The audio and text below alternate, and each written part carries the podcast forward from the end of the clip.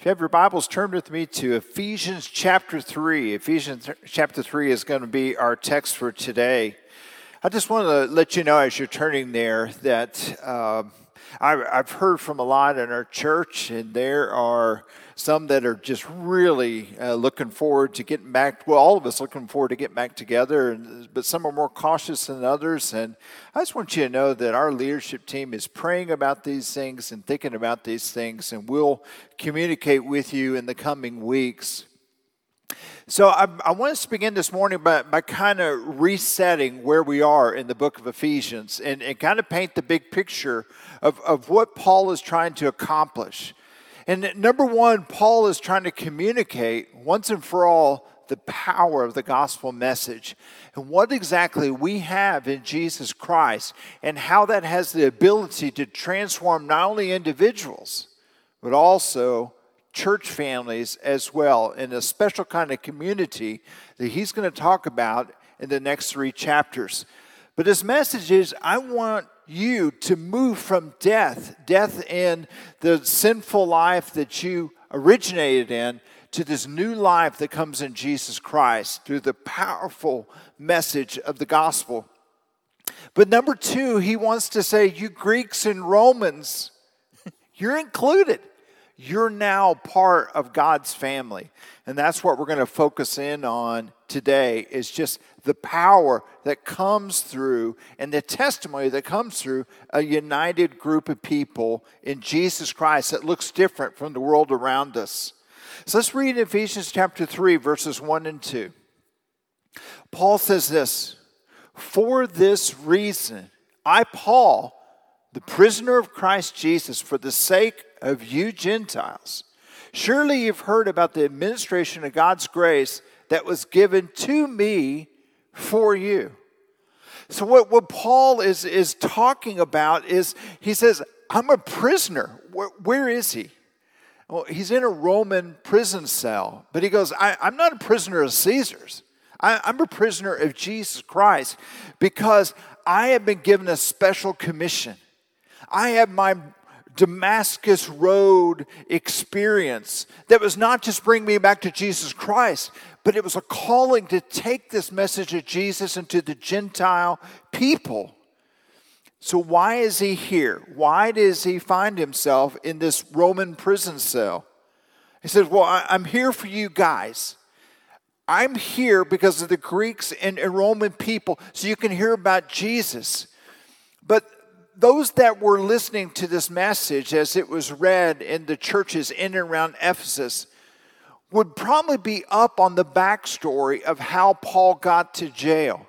And it's found in Acts chapter 21. So if you want to keep a finger in Ephesians chapter 3, but go ahead and flip over to Acts chapter 21, about 50 pages back. So Paul, at this point in his ministry, has been moving around for about a decade.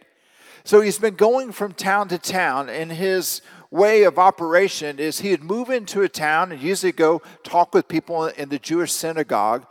But then he had set himself up in the marketplace, and he was a tent maker. So he's making tents and has people coming by and asking him to make things. Well, he's talking with them and also the vendors on either side of him. And he's telling them the good news about Jesus as he independently works there in the marketplace. And after a while, there would be some that would reject the message of Jesus. But there was a good number that said, I want to hear more. And so Paul would teach them and share about God's divine plan to reconcile all men back to himself. And he baptized these new believers who said, I want that. And after there was a concerted mass, they would form a church body, a fellowship that would live different than the world around them. And once that got up and going, Paul says, okay, my time is done. Appoint leaders. I'm going to go and do the same thing a few miles down the road. And so Paul would either move to a different part of the country or he'd move to a whole different country as he's traveling around. And so this has been what he's been doing for 10 years. And all this is going fine until Acts chapter 21 and verse 17. It says, when we, this is Luke the doctor who's writing Acts, and so Luke is apparently traveling around with Paul. He says, when we arrived in Jerusalem, The brothers and sisters received us warmly. The next day, Paul and the rest of us went to go see James and all the elders who were present. So what's happening is Paul comes back to kind of home base, the epicenter of the Jesus movement. It's ground zero, and he wants to interact with the leaders there. And it says that he interacts with James. Now, this is the Apostle James, as we talked about at Easter time. This is James, the brother of Jesus, who is a recent convert. He is converted after the resurrection of Jesus when he circles back to connect with his younger brother. And so Paul walks in and starts meeting with them. And so he comes in, and Paul's like, I've got some news for you of what's happening out on the mission field. So in verse 19, this is what he says. Paul goes in and says he greeted them and reported in detail what God had done among the Gentiles through his ministry. And when the Jews there in Jerusalem heard this, they praised God. They're like, this vision of what God had put in place through Paul is happening. And they're cheering and they're lying, yes, awesome. We're glad that even Gentiles are now coming and receiving Jesus as Lord. Paul, we got some news of our own. So in verse 20, this is what he said. He says, thousands of Jews have believed, and all of them are zealous for the law. All of them are zealous for the law. And so, not only do we have people coming to Jesus, but they're law-abiding citizens. They're following the commands that were given through Moses. And these new believers who have accepted Jesus are also following the commands. They've got them down. Why would Paul include this update? I mean, why would they give this update to Paul? Why would they tell him that we've got these new believers, thousands of them, they're also following the law? Well, in essence, what they're saying is, word on the street is, Paul, what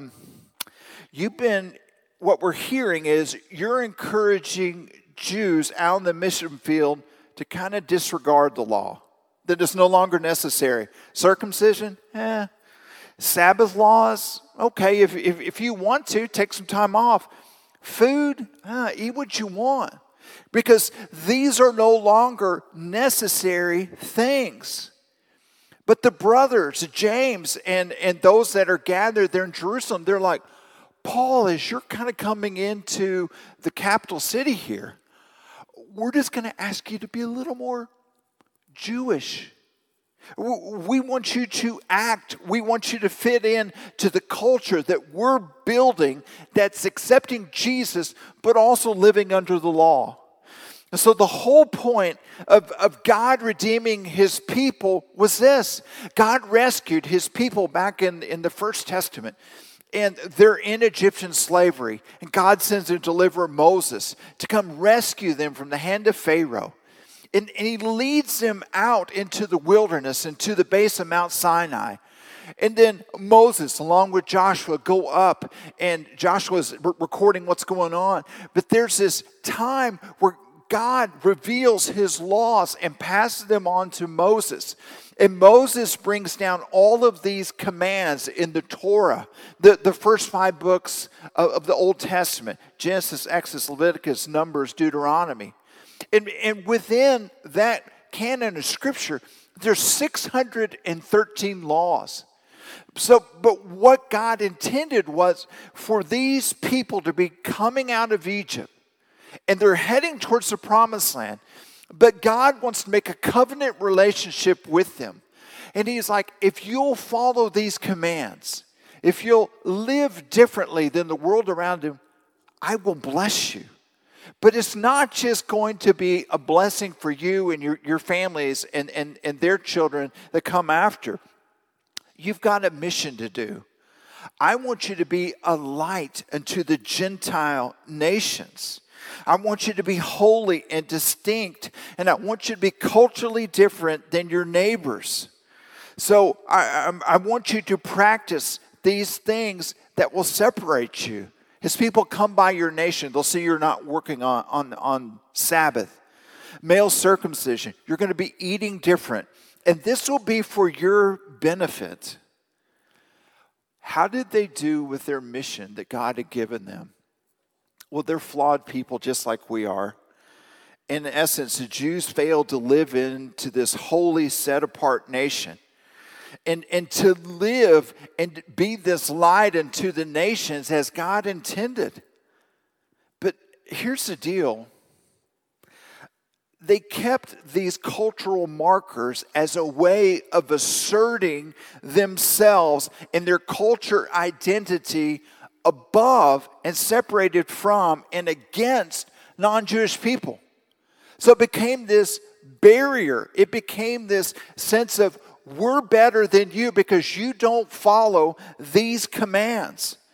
So it became a matter of cultural pride. These things that God had used as tools to bring other nations to Him, they failed in that part, but they kept these things as a matter of pride. So Israel isolated themselves, and they cut themselves off from the very people groups that God intended them to reach. So Paul is different. He would come into a predominantly Gentile city, and he would talk with those that he's trying to connect with. He says, do you know what God's plan is? God has set apart His one and only Son as a Jewish Messiah that came in to be a sacrifice once and for all. He died for you so that you could be completely restored to God, so that you could become a healed nation and a healed people and could bring you into a right relationship, and your life can be transformed through the grace of God that comes through the sacrifice of Jesus Christ. And the Gentile audience is like, us too? Yes. We're saved? Yes, you're saved. Other Jewish Christians would walk in and go, hold on. Don't get too far down the road on this thing. We're glad you found Jesus. But number one, you need to clear off your Friday night schedule because you're not doing anything from Friday night sundown until Saturday night sundown. Okay? Number two, put down the pork chop. No more. You cannot have those anymore. And number three, fellas, y'all need to go in the next room over. We've got a little procedure that we want to do. Because if you're going to be in Jesus, you've also got to be in to the law that was given through Moses. And so this becomes this huge tension and this huge struggle within the early church of, do you have to become a Jewish convert if you're going to follow the Jewish Messiah? Well, here in Jerusalem, they would say, absolutely, you do. And so they pull Paul aside and said, we get it. We know you're doing things out on the far reaches of your missionary journeys in these faraway places. But can you throw us a bone? We don't want to upset the folks around here in Jerusalem. So while you're here as our guest, be a little more Jewish. And so to his credit, he does. Paul even joins a group of people that is set aside to go through a purification rite in the temple. So he's like, can I hop in with these guys? They're like, great. And so he gives a week up. He's like, I'm going to show you that I'm willing to play ball, and I'm going to go in and join this group in the temple. So in verse 27, this is what it says. When the 7 days were nearly over of Paul going through this time of becoming ceremonially clean, some Jews from the province of Asia, out in the mission field where they recognized him, they saw Paul in the temple and they're going, oh no, he's the guy we're trying to warn you about. They stirred up the whole crowd and seized him, shouting to their fellow folks and fellow Israelites. They're like, you need to come help us. You don't realize the damage of what this guy is doing. This is a man who teaches everyone, everywhere, against our people and our law and in this place. And besides that, he's brought Greeks into the temple area. Greeks. And they've defiled this holy place. They had previously seen Trophius, who's from Ephesus, So apparently Paul has converted this Greek person, and he's traveling around with him too. And he's like, they brought an Ephesian into the city and assumed that Paul brought him into the temple. What is a Gentile doing in our temple? So that's what's going on. So the whole city gets worked into this frenzy. It's aroused, and they came from all different directions. They're sending out different people. You go that way, you go that way, you go that way. Tell everyone this troubler is here. And so folks are coming from all different directions into the temple area. And they seize Paul, and they drag him out, you know, by his feet, and throw him out into the streets, and they're about to kill him. But there's such a commotion going on in Jerusalem that the Roman soldiers get involved, and they intervene, and they arrest Paul for disturbing the peace. So for the rest of the book of Acts, Paul's in jail. He's behind bars. That's what's going on. So in essence, Paul is in prison for the passionate conviction that God is the God of all nations. God is the God of all people, in all places, in all times. And God wants a multi-ethnic covenant family. So let's go back to Ephesians chapter 3 with this backstory and this understanding of what's happening and why he's writing. As he makes his way through the penal system and has made his way up to Rome, Paul says this, "Surely you've heard about the administration of God's grace that was given to me for you. That is the mystery that's made known by the revelation as I have gone through this. And I've already written briefly. In reading this, you will be able to understand my insight into the mystery of Christ." Okay, so Paul has talked about this mystery a couple times in chapters 1 and 2. We'll get to that in a minute. Then in verse 5 it says, "This mystery of Christ, which was not made known to the people in other generations, as now has been revealed by the Spirit to God's holy apostles and prophets. This mystery is that through the gospel, the Gentiles are in. They're heirs together with Israel, members of one body, shares together in the promise of Christ Jesus." Okay, so 3 times Paul mentions this mystery. There's a mystery. So I don't want you to think Murder, She Wrote. That's not what we're getting at. It's something that has been withheld, something that has been not known, has suddenly, the curtain's been pulled back, and now it's known what God has been up to. And so things in previous generations, there was this divide, and Paul says, curtains pulled back. Now you see what God's plan was for all nations to come in. And because of the grace of God, I'm able to give you this message of hope. And so all throughout Scripture, you can see places where God has said, this is the way it's going to be, and this is my ultimate guide. But now this is being put into place. The Jews are not happy with this, and they're hacked off. And Paul says, I stake my life on this. This is how important this unity is. And if you think about the story of Jesus and how he died, but he died on a Roman cross, put there by Roman soldiers. But he was put there at the behest and the suggestion of the Jewish leaders and the Jewish religious authorities. Why? Why this coming together to put Jesus on the cross? Well, it's a foretaste of the unity that Jesus intends of one covenant relation coming together under God. And that's what we read about last week. Paul's like, you see what's happening here? He said, God wanted to reconcile 2 groups of people and make them one. How do we do this? Ephesians 2 and verse 16. He says, through the cross by which he put to death their hostility. Jews and Gentiles should no longer be hostile towards each other. Through the cross of Christ, we're all leveled out. We're all in need of a Savior. So the only entry card into these 2 separate families that have now been made one, it is this. just to humbly admit out loud, Lord, I'm a mess. Lord, I'm a selfish sinner. Lord, I need a Savior. Me too. Yeah, I do too. We all need a Savior. We need Jesus Christ because He gave His life for us, and through His forgiveness and grace, we're welcomed into a family, but we're also welcomed into your presence, God. That's what we need. And I know through the grace of God and your forgiveness, I can live differently. That's our entry in. That's our confession. Ephesians 3, verse 7 and 8 says, I become a servant of this gospel by the gift of God's grace given me through the working of His power.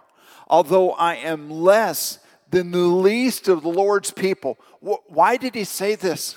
He's like, dude, I was out on the road. I was going from town to town killing Christians and putting my name to it and holding the coats of those that were doing it. I'm the least, but yet I was extended grace and forgiveness, but I've been given a calling to do this. This grace was given to me to preach to the Gentiles. God says, I want this one to go out and do this. The Gentiles, the boundless riches of Christ Jesus. Paul's like, I don't deserve this, but boy, I'm going to live into this. And he says, I want all believers to come to a common ground in Jesus Christ. And then in verse 10, it's kind of a confusing passage. What Paul is talking about is the church. When it's functioning, and we're living in this way, where all these dividing things and the hostility gets thrown out, and we're living in a way that's different than the world around us. The manifold wisdom of God, what He has dreamed about, what He's put this plan into place, and when it's functioning and when it's going, the world and the dark powers that are aligned against us, which Paul talks throughout this letter, that they are on alert. That when God's people start acting this way, their powers are useless. The script that's handed to us by the world no longer is what we're going for. It's no longer what we're living with.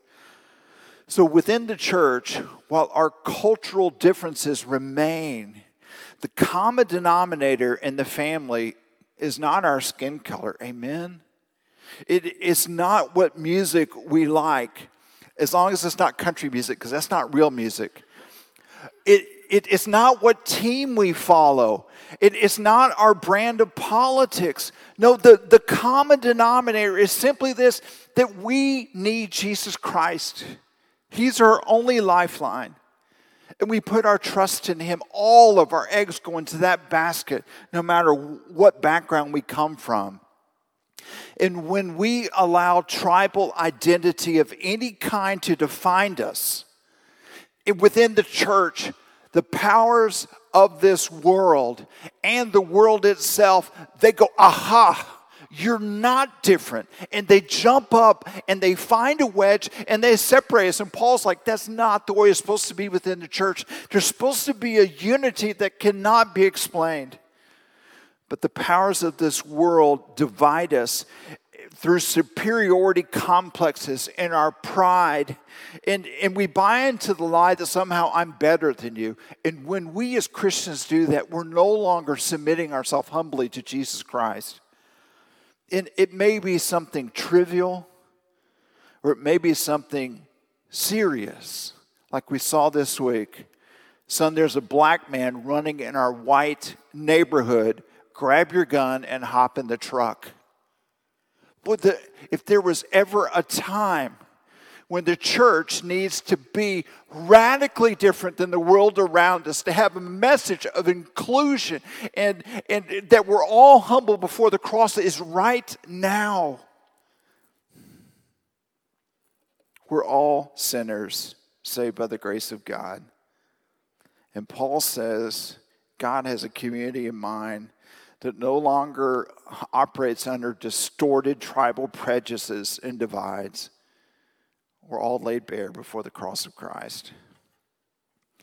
Paul says when our church gets together, and we have folks that don't normally gather together, When you have black and white and yellow and brown and rich and poor and folks from completely different backgrounds and political parties, when they all become this collection in this family that no one would have chosen on their own, that we become a family that's simply united by Jesus, Paul says, yes, that's what God wants.